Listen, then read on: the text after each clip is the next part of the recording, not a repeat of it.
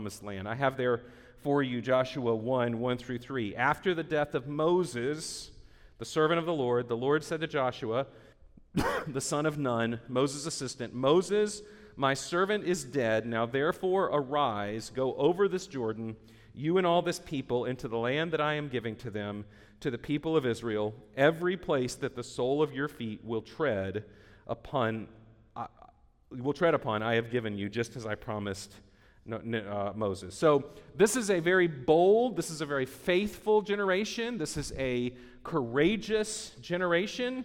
The old, unbelieving generation, the murmuring generation, they died in the wilderness. Um, when they crossed the Red Sea, the enemy was behind them, right? They came out of Egypt. The enemy was following them out of Egypt. Now, as they stand on this side of the Jordan, where is the enemy? He's in front of them.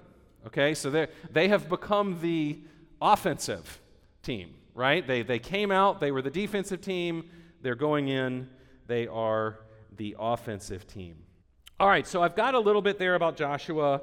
Um, I, I will leave that to you. Let me say, you can look there and learn a little bit about him. Let me say there the twofold responsibility given to Joshua and the nation of Israel, and this sort of comprises what's going on in the book of Joshua. Number one, to destroy the population of the land that has been promised to them, and then to divide up and inhabit the land. Okay, so that's Joshua's responsibility destroy the population of the land and then divide it up and inhabit it. All right, so hence the conquest and division. That is the name of this section. Okay, regarding the destruction of the Israelites. So I've got several overview points that I want to hit here, especially in the book of Joshua, that I think are very, very important. Um, I, you know, I, I tell the high schoolers, you're going to get to college one day. And if you go to a certain college, you're going to have some cool professor, and he's going to try to trip you up. He's going to try to make you doubt what the Bible. He's going to make you try to doubt your faith. And, and this is one of the things that he's going to throw at you, historically. I, I've had this thrown at me in an academic setting. So, so how can a good God exterminate, destroy the entire population of a land and then give it to somebody else? Like, how, you know, that, that's a different God, they would say, than the God of, of the New Testament, because that is so offensive that God would command genocide. Okay? All right, so I, I want to try to like equip us with a response to that because I don't think that's true, but that's a hard question to answer. Okay, so let me offer you um, some, some points here, and then maybe we can have a, just a little bit of discussion because I don't want to breeze over this. This isn't easy. This is not easy stuff here, all right? So, the first point I, I would say here is number one, the Canaanites had been given a remarkable measure of light from God. That as Abraham and his family have lived in their midst. Okay, so all the way back to Abraham entering into Canaan.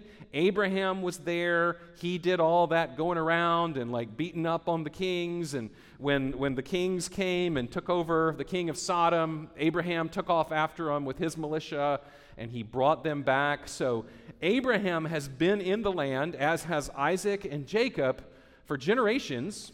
And, and they've been a testimony to the God Yahweh. Okay? We also know that Melchizedek was there. Remember Melchizedek?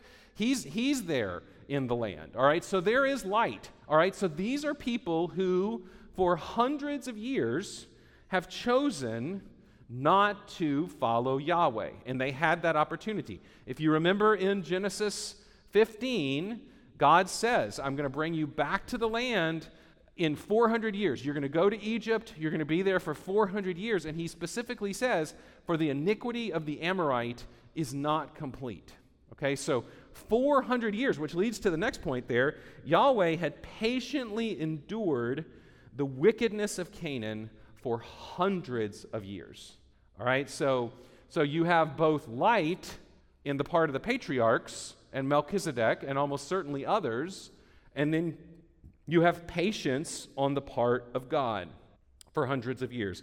We will talk about Rahab uh, in just a few minutes. I'm kind of getting a little ahead of myself, but it's, it strikes me always that Rahab says to the spies who, are, who have come into the city, she says, we, We've heard what you did to Egypt, and we've heard what you did to Og, and we've heard what you did to, um, there's another guy, the king of Sihon.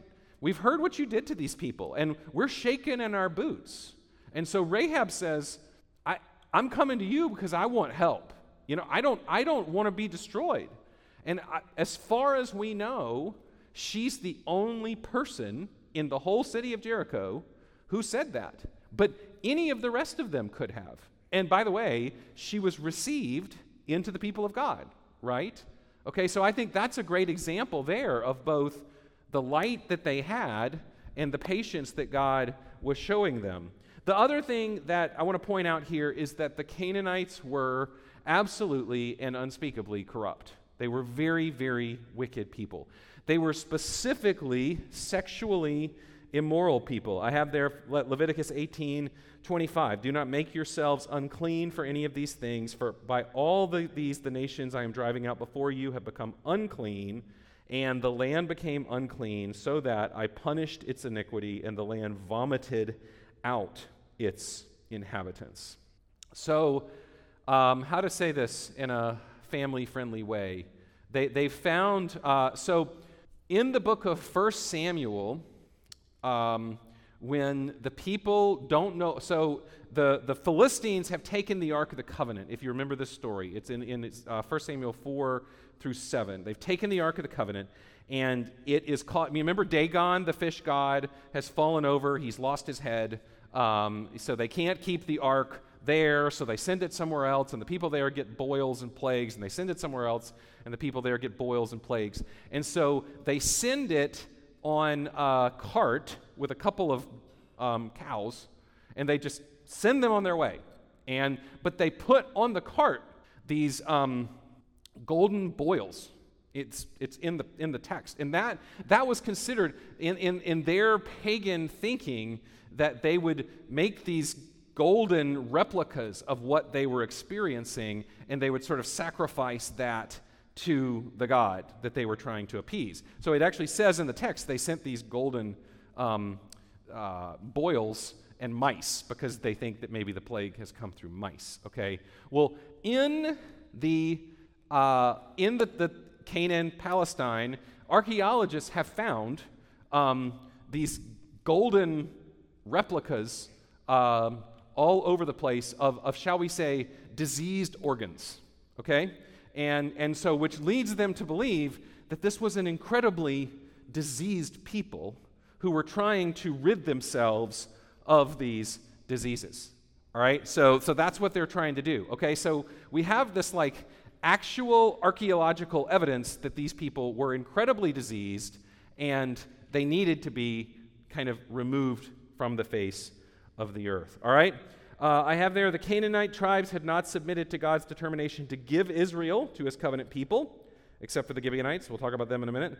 Instead, they had prepared themselves for stout resistance against Israel. So they have all, one of the reasons that Joshua is so easily able to take the land is that all of the people have gone into these walled cities and they've located themselves in these central places that uh, Josh can, Joshua, Josh, I'd call him Josh. You know, me and Josh, we go way back. Joshua uh, is able to take those cities very easily. So rather than um, submitting themselves to Yahweh, they've, they've grouped themselves against Yahweh. And then finally, the command to destroy the inhabitants of Canaan must not be understood as divine sanction upon imperialist advances by an invading foreign power. Yahweh was removing a cancerous growth from the human race, and the nation of Israel was simply the scalpel in the hand of the God of the universe. All right? And then I have a quote for, from Gleason Archer there that you can read.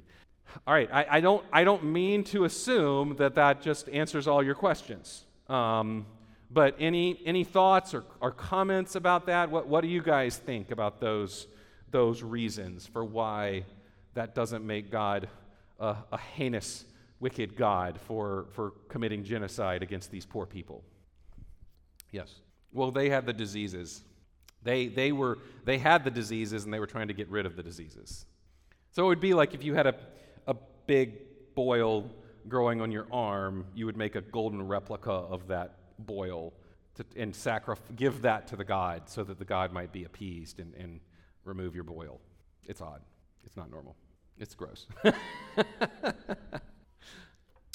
All right. All right. So we got three great events in the life of Joshua.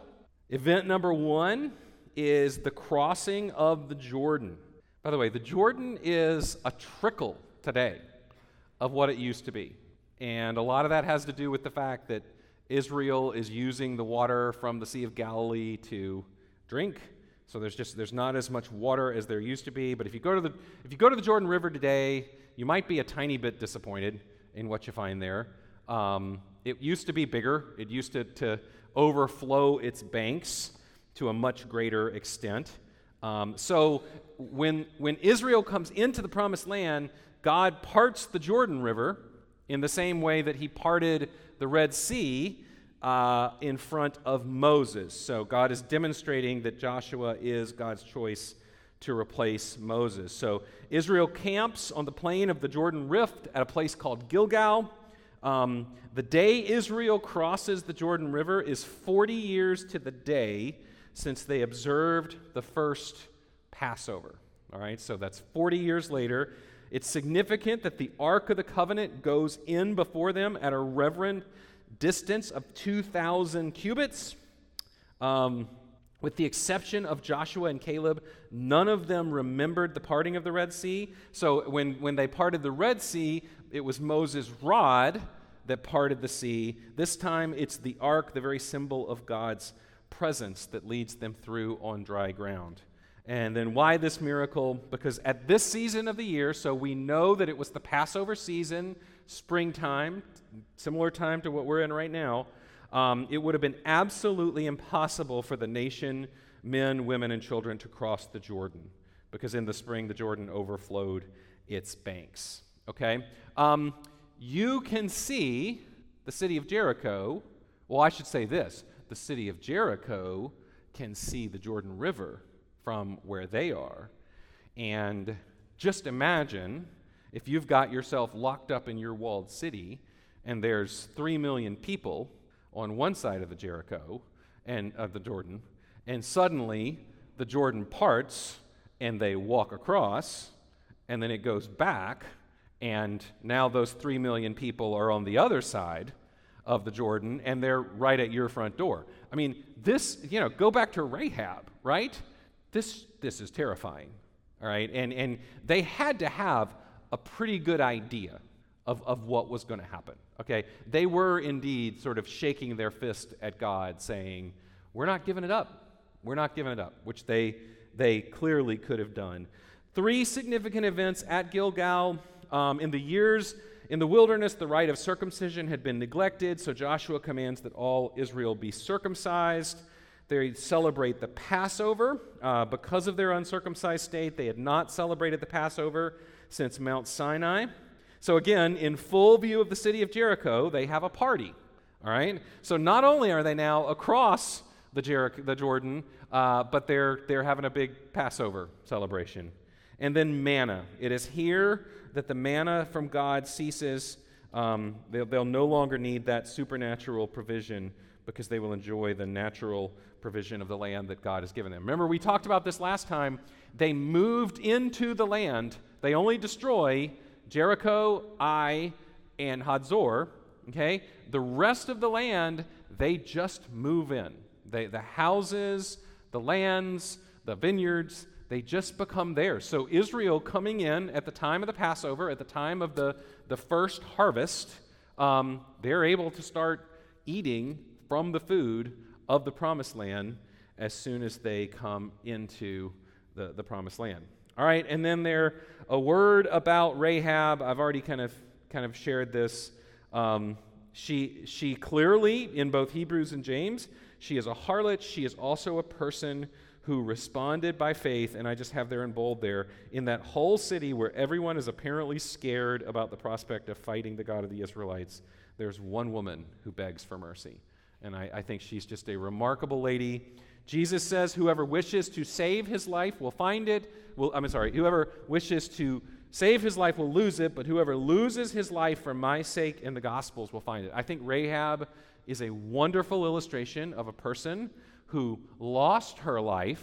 So she lost her career, she lost her religion, she lost her city, she lost her nationality, but she gained the life that God had for her by becoming a people, part of the people of God. Okay, so she lost her life in order to gain it. All those people in Jericho who said, No, I'm going to keep my life, my religion, my city, my nationality, they all tried to save their life, and what happened to them? They lost their life, right? So Rahab is a great example of you may think you're giving something up in order to become a follower of, of Yahweh, of Jesus Christ, but you're not. You're not giving up anything worth keeping, right? And if you're trying to save it, you're not trying to save anything worth keeping, all right? So I think that, that Rahab is a great illustration of that. All right, event number two then is the conquest of Canaan. Uh, the land of Canaan was inhabited by several tribes of people. God commanded that they be destroyed. It was not Joshua's responsibility. I want to be clear on this. This was really helpful for me when I learned this. It was not Joshua's responsibility to destroy all the peoples of the land. That is not what he is trying to do, nor is that what he is supposed to be doing. Joshua has a plan to cripple certain cities, certain major cities, certain major kings, and then once that work is done, he will turn it over to the tribes and they will do the rest of the work themselves. Okay? So it's not like Joshua comes in, does all the work, and then everybody goes and lives peacefully. Josh, and that's part of the problem. We'll see that's part of the problem in Judges is they don't do the work that they're supposed to go in there and do. But Joshua comes in over a period of seven years, and he has this conquest of the land. And I've got that picture there. Wait, I have uh, I put it up here so that I can make reference to it. I hope this will work.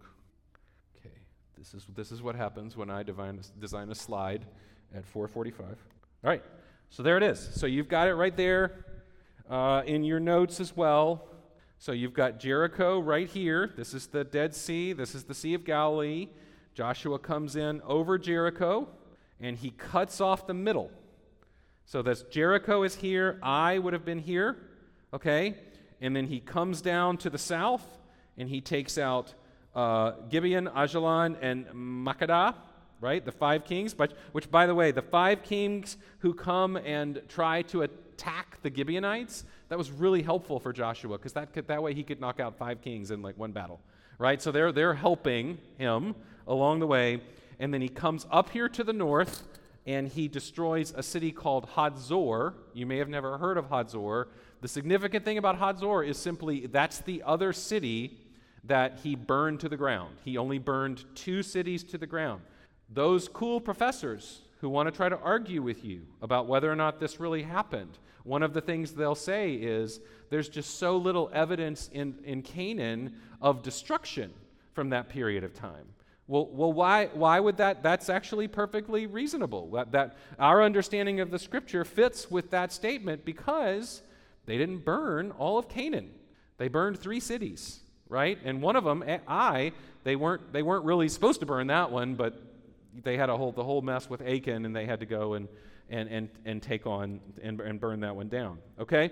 So, so that's how Joshua comes in. Middle, he takes this, these cities in the south and then he comes back up there and he um, burns Hazor. And then at that point, Joshua's work is done. All right, so that's, that's his, his strategy. Uh, let me see if there's anything else I want to say about that. Any, any questions there? Yes. Where does it say that? Uh, some horses slowed down. I don't know. Uh, those are it's the cities. I just I yanked this off of something that I found. So, any other questions? Try to ask a question. I know too. All right, I want to talk a minute about Jericho. Uh, Jericho is very, very important. So, Joel Kramer, that's the guy in the video. I sent you another video by him back at Christmas time about, no, it was back in January about the star prophecy. He does that one. He has a great um, YouTube channel called the X, X, X Expedition Bible. Um, you, should, you should subscribe to that and, and, and watch that. He comes out with one every few weeks. But he, he's done a lot of work uh, in, in and around Jericho, and he's got a lot of interesting things to say. So I just want to talk about this because this is Jericho is a, is a much debated archaeological site. We know where it is. Um, but there's a lot of question because a woman came in there back in the mid 1900s. Her name was Kathleen Kenyon, and she was a very smart person. And she did a lot of work, and she did all of her work, and she determined that no, this, is, this could not possibly have been the site where the biblical description of, of what happened happened. Okay, so she basically said, you know, the, the Joshua story that we find in the Bible, that could not have happened at Jericho. Well, Joel Kramer is an archaeologist, and he goes in there and he looks at the site and he considers what Kathleen Kenyon said, and he kind of proves that no, what is there at Jericho is actually very consistent with what we have in the text in Joshua chapter 6. So he will do a much better job of what, of what I could do to explain that to you, but I did, I pulled a couple of pictures off. I, I think this picture is just helpful here um, because, number one, it kind of gives you an idea. These cities are not very big, okay? So it's, don't think that when Joshua is coming to fight the Battle of Jericho, you know, he's not coming to fight Savannah, you know, he's not coming to fight Garden City. You know, he's, he's coming to fight like a little walled city on a hill. All right, they're not massive. And as a matter of fact, most of the people, or a lot of the people, probably would have had even homes outside of the city, uh, but they've come into the city because they're under attack. So they've come into the, the walled city uh, because they are going to be attacked. The other thing I want you to see is, is how this wall is, is set up this double wall here.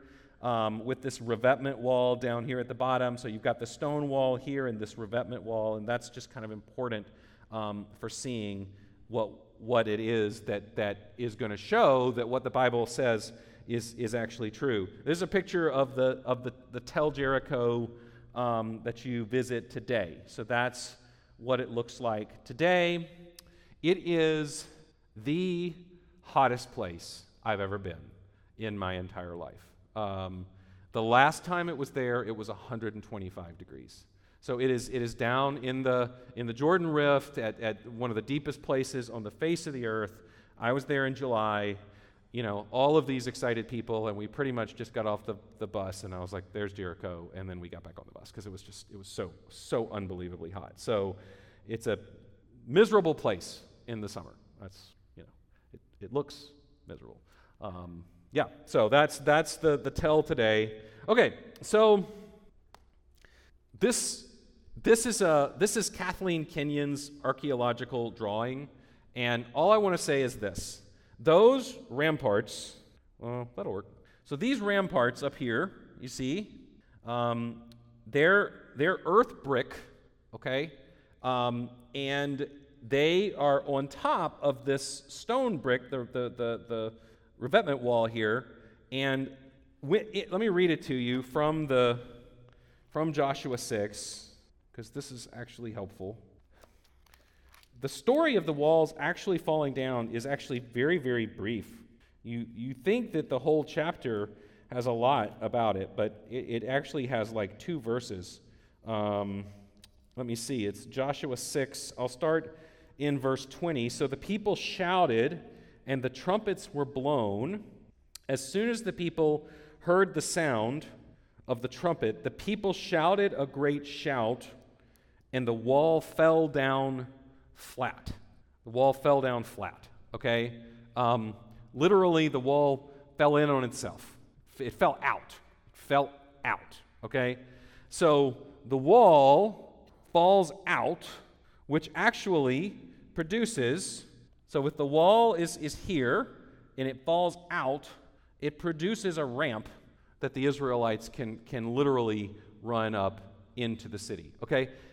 This is what she found at the site. This is her drawing. This is Kathleen Kenyon's drawing. And that's the wall right there. Nobody disputes that that's the wall. Those are the mud bricks. Um, that, and they're, they're right there, and they fell out so that the, the people could run right up into the city. All right? Any questions about that? Like, I, listen, watch the video. He'll do a way better job of explaining that than I did, okay? It is very interesting to see that the Bible, we're not going to convince anybody to become a Christian, right? Because we're like, look, Jericho, it really happened, you know? But it's good for us, it's good for our hearts to know that the things that we read in the Bible is, is based in faith. Um, or that we have things we have faith in is, is based on historical fact. The other thing I want to show you is they found, I don't know how well you can see that, but these are um, jars in storage. They're jars that were full of grain, okay, and that, were, that they found in the city of Jericho. Archaeologists found these jars. And eh, two things about it.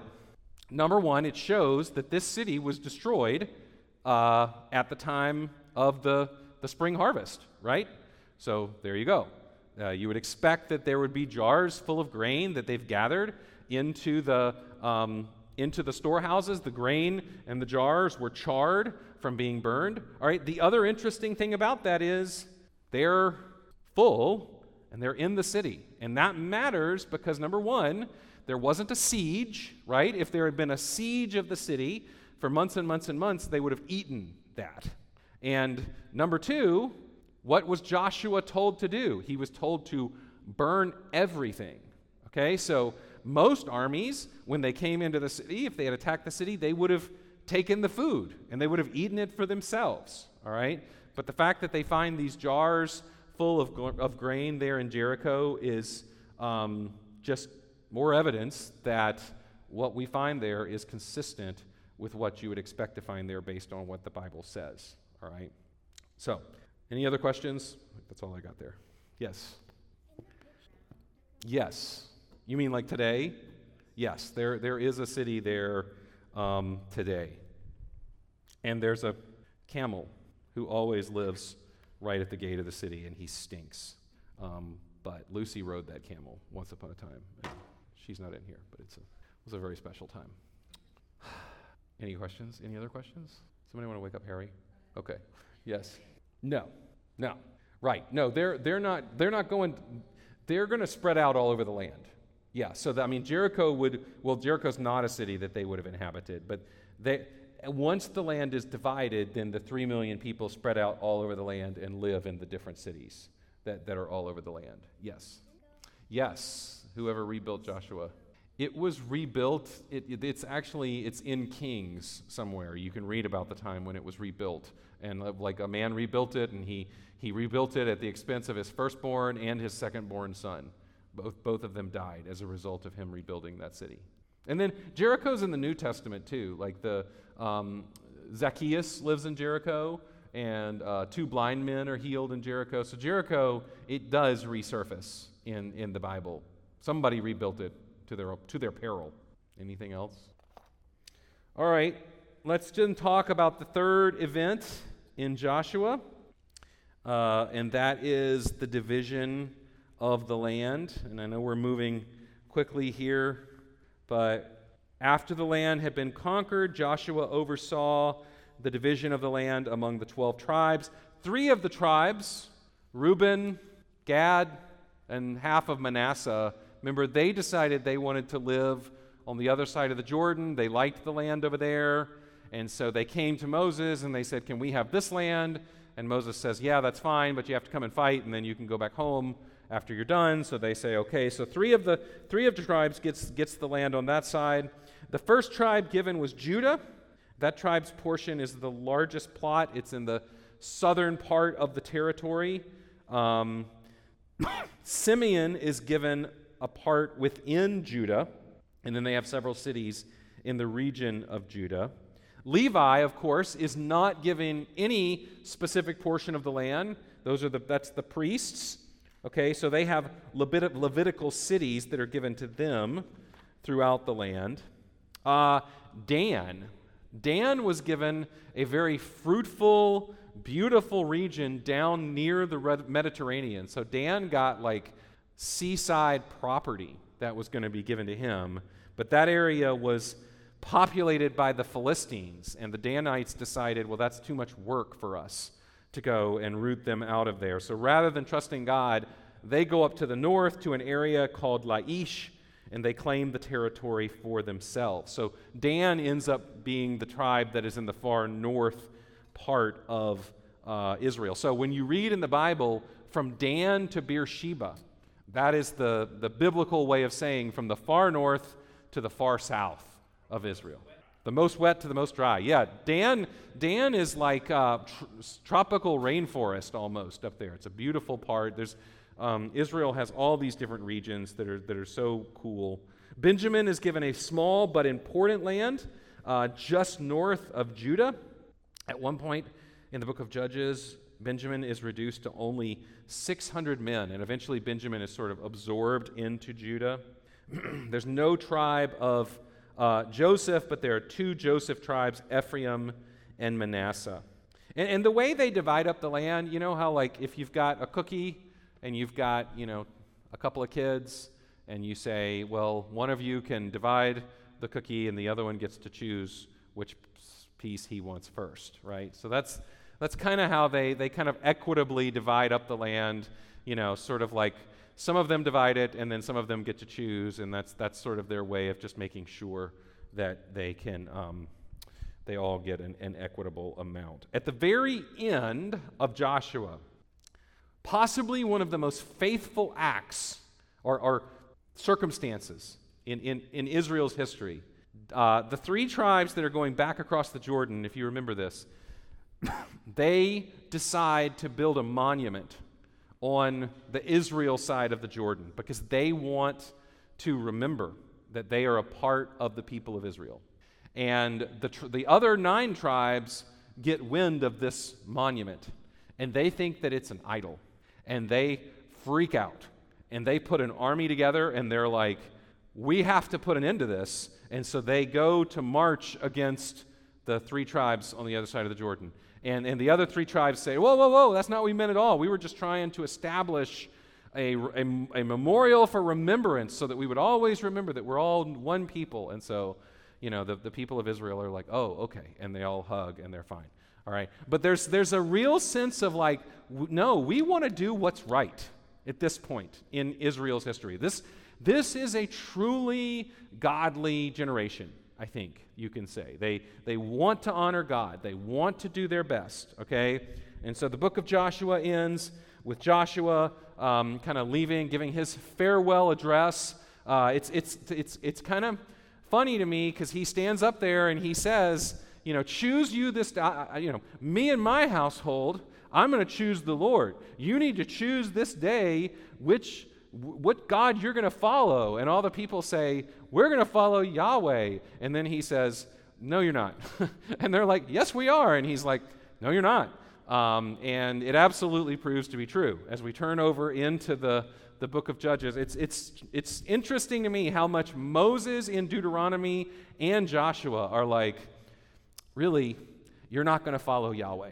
It just seems like it's, it's kind of baked into the cake um, this, this early on. All right, so we'll turn to the content then of Judges. So if Joshua is the most godly generation, then Judges is like the least godly generation, right? Um, so it's called sometimes the Dark Ages of Hebrew history, a book of failure. It covers 340 years from the death of Joshua to the days of Samuel. Here's one commentator's assessment of the book of Judges. The book of Judges in the Old Testament is deeply disturbing anthology of short stories about ambushes, assassinations, murders, dismemberments, spying, deception, underdog trickiness, lawlessness, sexual misbehavior, and the need for community reform and national leadership. Who in here knows what the theme verse of Joshua is? Yes, Gus. The last verse. That's correct. What does it say? That's good. That's the Gus translation. At this time, there were no kings in Israel, and everybody did what was right in his own eyes. Erica was gone this week. She went up to North Carolina to do a college visit.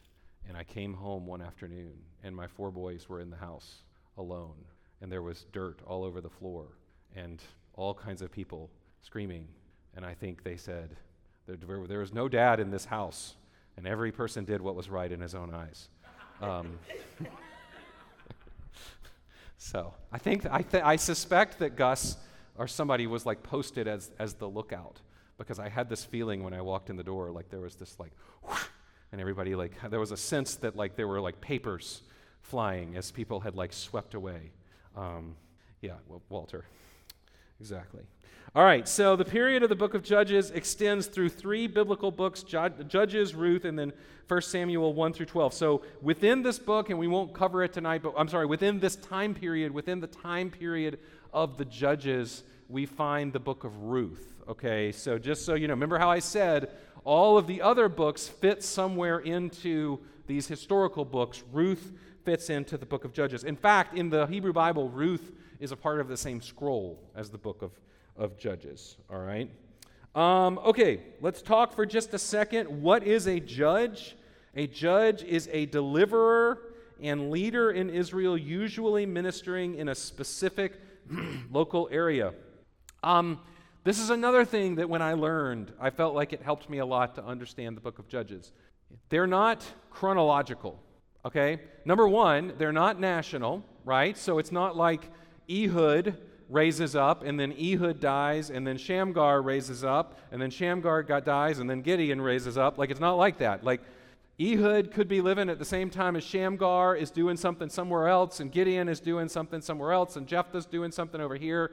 So they're kind of all sort of intermingled. They're little, they're, they're judges over little places in Israel. They're, they're dealing with a certain specific area. The primary responsibilities are military leadership and then civil leadership. And there's 12 judges in the book, six are considered minor judges, and six are considered major judges. And then Samuel, like we said this morning, is the last judge.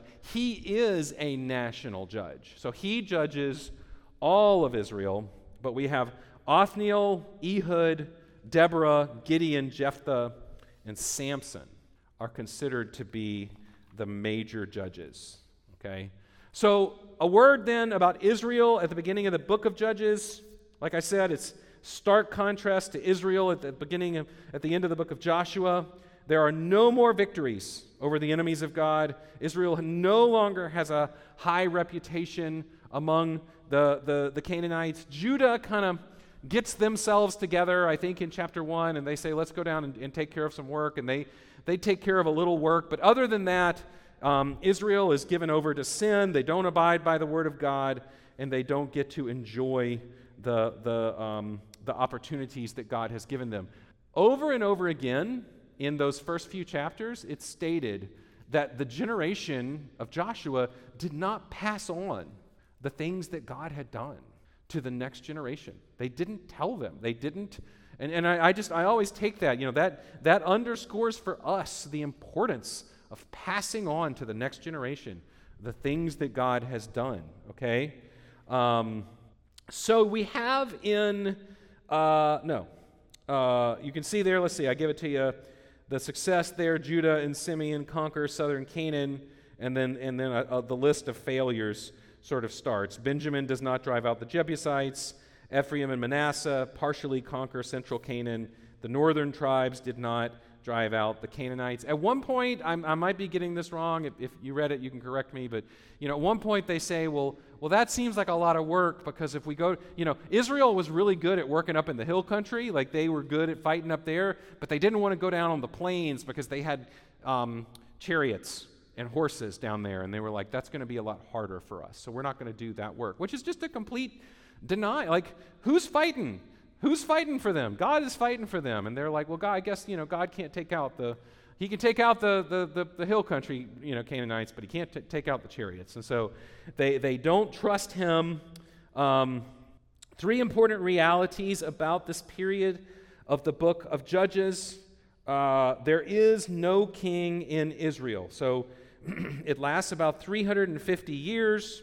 And that key verse that Gus mentioned earlier every man did that which was right in his own eyes because there was no king in Israel. I think we can say that Judges is sort of making the point that it would be good to have a king, right? So there's some like Davidic propaganda here in the book of Judges and Ruth to say, you know, there was that time when there was this confederacy of tribes and it didn't go so well.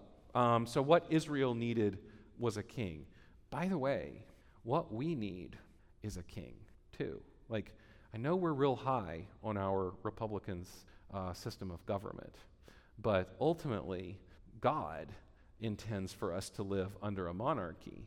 It's just the problem with monarchies right now is kings are humans who are sinful, right? So we need a human king who is a righteous king. And that king is currently alive, he's just not here reigning yet, all right? So there is no king in the United States of America, and everybody does what's right in his own eyes. But one day that's going to change, all right? So there's a lot more things I would like to say about that, but we're going to move on. Um, the cycle of sin, reality number two. This is, this is probably the most important thing that you need to understand about judges. There's this cycle of failure. Okay, so I like to say this you are an, an Israelite farmer and you have a field, but you have not done the work of getting the Canaanites out. And so there's a Canaanite farmer right next door, and he's got a field. And you live a couple of seasons together, and his crop is just growing a little bit better than your crop, you know, and you can't really explain it, but he's just making more money and he's got more food to eat. And so you go over to him one day and you say, Hey, Mr. Canaanite, why do your fields grow so much better than mine? And he says, Well, you see, there's this fertility deity over here in, in this city that you didn't destroy, by the way. And uh, when I go up there a couple of times a year, take a sacrifice, have a little fun up there, um, I come back and I, I just I, I worship this deity and like she like blesses me. And you're like, well, I can't do that. I can't do that. I'm a worshiper of Yahweh. But it goes a couple of years and you think, maybe I'll try it, right? Like, if it'll help, I'll, uh, maybe I can go up and I can visit. You know, man's got to make a living, right? Um, I'll go up and I'll visit the deity and I'll, I'll do what I need to do. And then, you know, look at that. My, my crowd, they, they do seem better. They do, and I really enjoy this. Like, this is great. I think I can be a worshiper of Yahweh and a worshiper of this Canaanite deity. I think I can make this thing work together. By the way, the problem with Israel, except for very, very short periods of her history, was not that she abandoned Yahweh altogether. The problem with Israel is that she tried to worship other gods and worship Yahweh. It's like, what are you doing? You know, this you're you're trying to bring both of these things together. And so that's the problem with not driving out the Canaanites right? Eventually, that infection is going to spread, okay? So that's what's going on. And so Israel periodically, and I'll, I'll just draw it up here because it's, it's worth seeing, you have this cycle of sin, uh, suffering, supplication, and salvation. And it just keeps happening over and over again in the book of Judges, okay?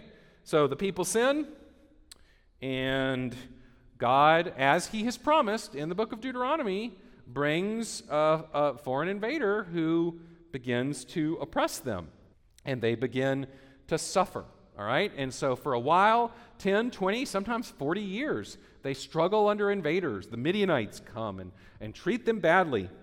Um, and so God.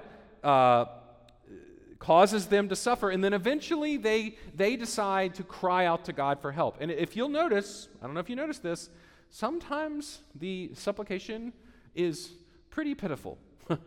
you know, like if it was if it was our children and they were calling out to us for help, we might even be like, um, buddy, you're gonna need to do better than that. But God is a very, very gracious and merciful God. And he responds over and over again to their pitiful uh, acts of supplication. And so he raises up a judge who comes in and defeats the, the people who are bringing them under, under suffering, and he brings about salvation. And that judge then rules in that area and helps them for a little, little bit of time until he dies and the, the cycle starts all over again. And so this happens over and over again, all the way through the book of Judges. And, and that's, that's, the, that's the cycle. Um, any questions there? I've got a list there on, on page 16 of the judges. Like I said, each judge was local except the last. Othniel, Ehud. I went over Ehud two weeks ago in uh, Sunday school. Ehud was the left handed judge who went to fight against Eglon, right? Eglon. Eglon was a rotund individual, very disgusting person. And Ehud carves his own sword and puts it on his hip. One commentator I said suspects that maybe since he was left handed, he had his sword on the other hip. So when the guards went to like pat him down, they patted down the wrong hip and they were like, okay, you're good. So he goes in to bring his tribute to Eglon and he says, Can I get a word with you in private to Eglon? And so all the people go out and it says Eglon stands up and Ehud with his left hand sticks that sword into Eglon, and it says that it, it went into his um, rotundness, and uh, his, the refuse flows out. And, and, and uh, Ehud uh, leaves the door, locks it, and says, um, You should probably leave him alone for a little while. He's taking care of some things. And he escapes. Um, same commentator. We're getting very these guys. I guess today, did I did y'all hear me say that David killed that uh, killed Samuel? Yeah, every time. Uh huh. hear hear what I mean, not what I say. So Ehud Ehud escapes. Shamgar, Deborah, great story, Deborah. Gideon, Gideon finishes all his work, and the people come to him and they say, "We want you to be king." And Gideon says, No, no, no, I'm not going to be your king. I'm, not, I'm so humble. I'm not going to be your king. And then he has a little baby boy, and he names him Abimelech, which means son of the king. so, odd. Uh, Tola, Jair, Jephthah, did he sacrifice his daughter? That's the big question. He's the one who makes the vow and says, If I win this war, then whatever comes running out of my house, I will sacrifice. I guess he had a dog he didn't like, and he thought that the dog would come out and, and welcome him as soon as he came home. But his dog doesn't come out of the house, his daughter comes out of the house, and she. Uh, seems to know what she's doing. I don't know if, if you've read it, I don't know if you noticed that, but she seems strangely aware because uh, she kind of says, "No, Dad, I think you really, I think you should." And she says, "Let me go off with my friends and spend a little bit of time mourning my virginity, and then I'll come back and you can sacrifice me. So the the on the side of the he didn't sacrifice his daughter is are those who would argue that he um, dedicated her to the service of the Lord. So within the pages of even even in in the early pages of 1 Samuel with Phineas and Hophni, we find that there are these attendant women in the ta- women in the tabernacle who seem to have given their life for some kind of service. So the the like Jephthah didn't really sacrifice his daughter crowd says that he dedicated her to the service. He didn't kill her. He dedicated her to the service of the Lord. Um, I think that's probably working a little hard at it. Um, any, anybody? Yeah. Mm-hmm. Yes. Yeah. Yeah. It's a which which he did. Jephthah, interestingly, so he is attacking. Um, who is he attacking? Yeah, the Ammonites. And the Ammonites come to him and say, you know, you came through our land and you weren't supposed to come through our land. And it's interesting. He quotes the Old Testament. He he knows his Bible. He um he says to them, it's like he's like, no, no, no, that's not the way it happened. This is the way it happened. Jephthah is a very interesting person. He's also in the you know the Hebrews chapter 11, the Hall of Faith. He's there. Um, it's a very interesting person, Jephthah. Some would say that the judges get progressively um, less righteous. You know, so it starts with Ehud and Gideon who are doing okay, and then it comes down to Jephthah and Samson. Samson's parents, right, can't conceive, and an angel comes to them and says, You're going to have a child and they're old. Let me talk to you just for a second. Who are the people in the Bible? Let, leave Mary out of it. She's obviously a big one. But who are the people in the Bible whose parents were old and infertile who had an angel come to them and announce that they were going to have a baby? John the Baptist? Abraham? Uh, I mean, that's some pretty high company that Samson's in, right? Like this is this is some, some pretty pretty high company that he's in. By the way, the other thing I like to say about about Samson is I think that Samson very well could have been like five foot one, you know, 95 pounds with like you know tape on his glasses and a pocket protector. Uh, but when the Spirit of God came upon him, he became very strong, right? It's the Spirit of God that makes Samson strong. So when you see depictions of Samson, you know, you often see him as like this big hulking guy, you know, and it's like he was strong anyway, but when, when the Spirit of God came upon him, he was really strong. That may have been, but it also could be he was just a guy that looked like me, and then all of a sudden he was like picking up the city gates and putting them on his back and walking through a valley, you know, and it was like, wow, the Spirit of God really came upon that guy. Because when the Spirit of God comes upon you, you are able to do things that you weren't able to do before, and it's obvious that it's God who's doing it. Okay? And for us, the Spirit of God comes upon us, and what are we able to do? We are able to obey from the heart, which we weren't able to do. And it's obvious that it's God who has done that in us and not we ourselves. Okay? So, all right. So I think we will be done there with the book of Judges. Yes. No. Yes. My yeah, and, and, my understanding is that it was a pole, some kind of tree, the, the Asherah pole, and that these these were the these were all over the place. These idols. I mean, I also think they're they're of a very immoral nature. You know, I think I think that that's you know the the design of these things was they were something that represented immorality, and they were, they were a place where you came and committed immorality as a sacrifice to the God. This is where it gets a little dicey to try to fit this into a, you know, a, a children's Sunday school class. So that, that is, you know, when he cuts down that Asherah, you know, my understanding is he, he's cutting down a, a pole of, of some sort that is being used as, as an idol. Yeah, sure. All right, any other questions? All right, well, we won't, we've only got about 15 minutes left, so um, as far as 1st and, and 2nd Samuel. 1st Samuel, we, we did go through 1st Samuel together um, back uh, at the, in, in 2019. Um, like I said this morning, books of 1st and 2nd Samuel are in the Hebrew canon. Um, they are one book entitled Samuel. And so First Samuel through Second Chronicles records the establishment, the rise, the glory, and the decline and fall of the Hebrew monarchy. And First and Second Samuel was probably composed after the division of the kingdom, after the death of Solomon, but before the fall of the northern kingdom to Assyria in 722 BC, just because the, the author does not seem to mention that.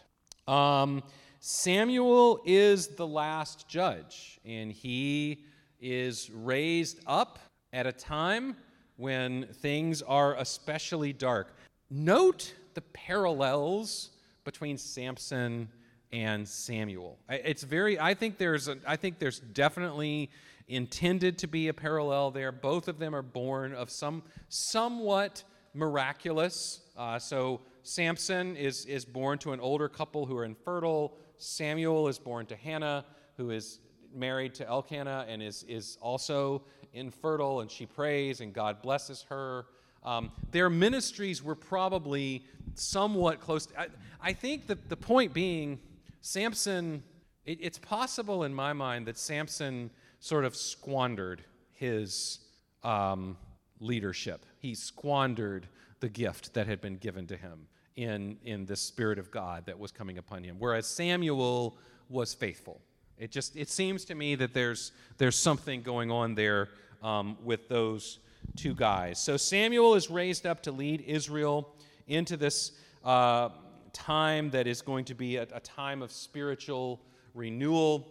Uh, 1 Samuel 1, 2, and 3, we get to see the boyhood of Samuel. We looked at that some this morning and with our high schoolers. 1 uh, Samuel 2, I think, is so interesting because you see Samuel, I think, four times in the text it says Samuel is ministering before the Lord, Samuel is growing in wisdom and favor before the Lord, Samuel is ministering before the Lord. But then in between those markers in the text, you have Phineas and Hophni, who are Eli's wicked sons, who are quite literally committing immorality within the, the tabernacle. So they are, they are committing immorality in the gates of the tabernacle. They're going in and they're, they're taking a portion of the, the sacrifice, they're eating it themselves. And so finally, this unnamed prophet in, in 1 Samuel 2 comes to Eli and says, you have you've let your, your boys do this you've let your sons do this and you've you've said nothing to them and so god is going to remove your, your family is, is not going to be uh, the priesthood anymore. We're going to have this, this judgment is going to come upon you. Um, and so that leads then to sort of the famous story with Samuel, um, which we looked at this morning, and I pointed it out to the kids in 1 Samuel 3. I always think uh, this, is, this is a little bit interesting. 1 Samuel chapter 3 it says, Now the boy Samuel was ministering to the Lord in the presence of Eli, and the word of the Lord was rare in those days. There was no frequent vision. By the way, Eli to me is such a like mixed, he's another mixed bag to me. Like, I think he's, he's not a terrible man. Um, he sees Hannah praying in the temple and he thinks she's drunk, right? So in, in, he, he goes and says, Why are you drinking? And she says, I'm not drinking. I'm, I'm, try, I'm praying. I'm sad. I want to have a, a boy, you know, a baby. And he says, Oh, okay. You know, so even that statement that the, the word of the Lord was rare in those days, there was no frequent vision. At that time, Eli, whose eyesight had begun to grow dim, I, am sure there's a physical aspect to that, but it, it seems as though the author is saying the leaders of Israel are just not seeing things clearly. And we've already seen this in Eli, in his inability to identify that Hannah is a godly woman. Um, verse 3 The lamp of God had not yet gone out. And this is what's interesting to me. It says, And Samuel was lying down in the temple of the Lord where the ark was. Like, did Samuel have a little cot set up in the Holy of Holies? You know, it says he was sitting there where the ark was. And, and that's just one of those places in Scripture where, yes, we're often told, or in the Scriptures, like, no man can see the ark, no man can touch the ark, only the high priest once a year. But here we have little Samuel, who is, it seems to be, sleeping next to the ark, right? There's somebody else uh, we talked about in the Pentateuch who also goes into the meeting place of the Lord, into the, the Ark of the Covenant, it would seem, and meets with God face to face, and that's Moses. So it seems as though there are certain individuals in the record, most people cannot go in and see the Ark of the Covenant, but there are a few people who could. And they had a certain relationship with God, and Samuel seems to have been one of those people. And, and so we, we have the story there of Samuel. He gets called three times, you know, Samuel, and he gets up and he goes to Eli. You know, Eli, what do you want? I don't want anything. Go back to bed.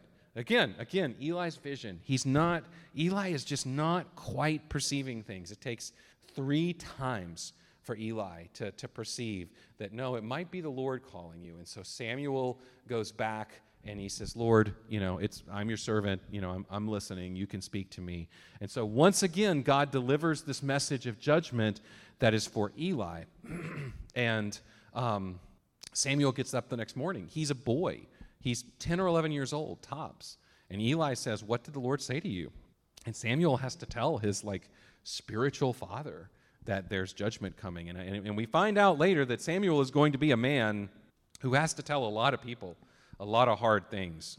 But the Lord, the Lord clearly prepared him and taught, to, taught him to do that uh, from a very young age. Um, I'm going to cover, we will get ourselves up to 1 Samuel chapter 8. I think that'll be a place where we'll stop because I kind of I kind of brought you into the story of Samuel uh, of Saul this morning. 1 Samuel 4 through 7 is truly one of my favorite passages of the scriptures. I, I, I love it so much. Um, that is the passage where the Ark of the Covenant gets captured. It's one story. 1 Samuel chapter 4, or Israel goes to battle with the Philistines. Phineas and Hophni think it would be a good idea to take the Ark of the Covenant with them.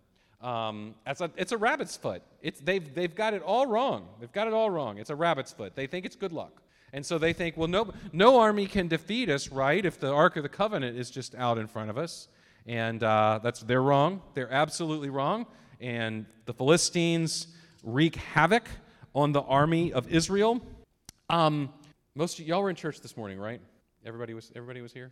Let me just read the death of Eli and tell me. I, as I was reading through First, Second Samuel one, this there's clearly a parallel here. Just listen to this story. This is uh, 1 Samuel 4. A man of Benjamin ran from the battle line and came to Shiloh the same day with his clothes torn, torn and with dirt on his head. When he arrived, Eli was sitting on his seat by the road watching, for his heart trembled for the ark of God. And when the man came into the city and told the news, all the city cried out. When Eli heard the sound of the outcry, he said, What is this uproar? Then the man hurried and came and told Eli. Now Eli was 98 years old, and his eyes were set so that he could not see. And the man said to Eli, I am the one who has come from the battle. I fled from the battle today. And he said, How did it go, my son? He, he who brought the news answered, Israel has fled before the Philistines, and there has also been a great defeat among the people. Your two sons, Hophni and Phinehas, are dead, and the ark of God has been captured. As soon as he mentioned the ark of God, Eli fell over backwards from his seat by the side of the gate, and his neck was broken, and he died. For the man was old and heavy. He had judged Israel for 40 years. Doesn't that, doesn't that passage sound very, very parallel to the, the young Amorite that came to David? And David is at his house in Ziklag, and the man comes, and his clothes are torn, and there's dirt on his head. And Eli says, Give me the news. And David says, Give me the news. Um, I just I think there's there's got to be some like the the the, the author who is writing in in 2 Samuel 1 is has got to be aware that we're where we there's a little parallel there between those two stories and that news. The news is the same. In one case, it's the Ark of the Covenant has been captured. In the other case, it's the king, the anointed one of God, who has died. So very, very bad news coming at the beginning of, of both of those books. Um, one of his sons has a daughter who's about to give birth, and she gives birth to a little boy, and she names him Ichabod, which means the glory has departed. Ich kabod. Kabod is the word for glory. It means heaviness. No glory. Ich kabod. Um, very, very dark story there. By the way, when um, Eli falls over backwards and it says because he was old and heavy. The word for heavy there is the same word, kabod. It's, that means heavy, you know, holiness means heaviness. Um, Absalom's hair, when he runs and he gets his hair caught in the, um, uh, the tree and he's hanging there and Joab comes and kills him, um, it says that his hair was kabod. His hair was beautiful and heavy. All right, so that's, if you're doing a word study of kabod. It has a lot of different interesting meanings. I did that word study one time. Yes. Yeah.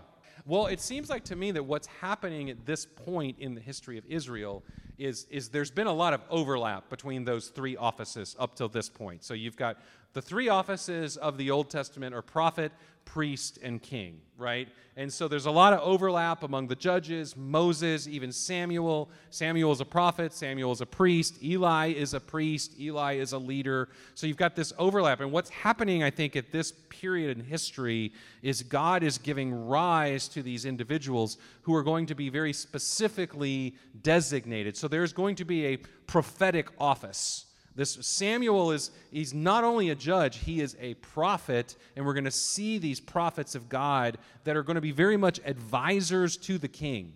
Um, so, you know, this, this Urim and the Thummim that you see, which we're not really sure what that is, but it's some way, it's almost, you know, the president has the red telephone.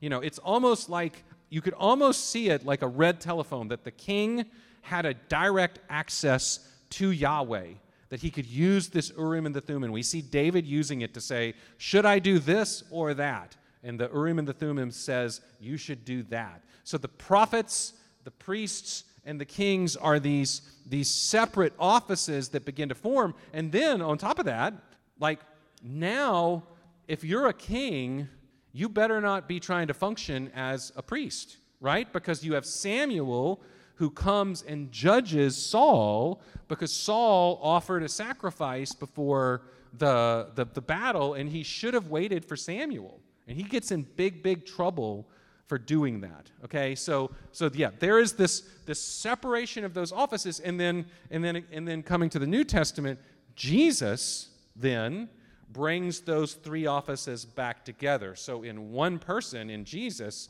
we have a prophet, a priest, and a king. Okay, so yeah, that's and we'll see that now throughout the rest of the Old Testament. The prophets, Elijah, Elisha, who, who, who raise up and who, who work with the king, and then a separate priestly class. Okay? 1 Samuel 8, I'll close with this. Probably one of the most important passages in the New Testament that you've never heard of, or you've heard of, you've heard of it, you've heard of it from me. Um, but that is where I mentioned it this morning. The people come to Samuel and they say, We want a king. And they say specifically, We want a king to be like the nations. It wasn't wicked for them to ask to, for a king. In Deuteronomy chapter 11, we have a list of things that need to be true of the king of Israel. So God had already anticipated that there would be a king. I think it's Deuteronomy 11 or Deuteronomy 17, one or, one or the other. I see Tyler back there looking, and all of a sudden I was like, oh, what if it's. It's 17. Deuteronomy 17. Um, there's a list of, of uh, rules for the king so it's not wicked to ask for a king, it was wicked to ask for a king so that we can be like the other nations. Because who was their king? Their king was God. They were a theocracy. God had said, I will be your king. And they're essentially saying, eh, no, we like a we want to be like all the cool nations. The cool nations have kings that go before them into battle. And you don't you don't seem that cool, God. And so Samuel lists out all of these things that will be negative about having this king, and all the people gather together and they go, and they're like, yeah, we still want a king. And, and Samuel goes back to God and he's deeply grieved by this. And God says, look, you just need to know they're not rejecting you, they're rejecting me. And then he says, I'm going to send you and I want you to anoint the man that I sent you. And that ends up being Saul, who, like we said this morning, is very much a king like the nations. He, God gives them, sometime God gives us what we ask for and that's no good. And then we find the rise of David in 1 Samuel 16, uh, who is a king like God would have for them. All right? All right, and so if you want to learn more about 2 Samuel, just come to morning worship for the next few months, and we will learn all about 2 Samuel, which I'm very excited by, by the way. I love preaching in the Old Testament. All right, any, any final questions? Ruth? Yeah, I just breezed past Ruth, didn't I? What did I say about Ruth? I did. I did have some points. Yes. Uh, was it last summer? Um, I think Matt Matt Davis. Um, here's the point of Ruth. I'll give you three things real quick. I have them in the notes here. There's always a remnant of God's people. So even in the midst of all that wickedness, you've got Ruth and Boaz and Naomi, and they're they're doing their thing. There's hope in the midst of sin, and it points us to David because Ruth, of course, will end up being the grandmother of David. I always think, you know, Job, it, the first two chapters of Job, God sets it up. I'm going to, you know, Satan, you know, says, Can I test Job? And God says, Sure, you just can't hurt him. And then you have all of those passages, all of the middle part that's just discussion for like 40, 40 chapters. And then the last two chapters, God wraps it up. I always think Ruth could almost be like like Job without the middle part. Like maybe Satan came to God and was like, "You see that woman Naomi? I want to test her, and I want to make I want to make her real, her life really hard." And God says, "Okay, sure, fine." And then you know, like the whole thing gets carried out in four chapters, but we don't get to see all the middle part because it seems to me that the book of Ruth it could be called Naomi, right? This this lady who's having all of these things happen to us, and we see this woman who is sort of you know fighting for faithfulness in the midst of all of these trials that she's having. So that's what I think about Ruth. All right, well, I would say I kept 99% of you guys awake for the whole time. So. All right. Uh, let me let me let me close this out in prayer, and we'll be dismissed. Father, thank you again. I do hope that you will open our eyes to the beautiful things in your Word, and that we, we will understand. And God, I pray that you would cause us to leave here, and that we would all have insights into these things through your Spirit, whom you've given us What an amazing thing. You've given us your Holy Spirit to help us to do things that we couldn't do. Number one, we couldn't understand the Scripture, now we have the Holy Spirit. And so, Father, I pray that you would help, help us to take advantage of that. Father, keep us from the sin that keeps us from you. Father, I pray that you would help us this week to live in repentance and confession and forgiveness. And we will be grateful for you to it. In Jesus' name, amen.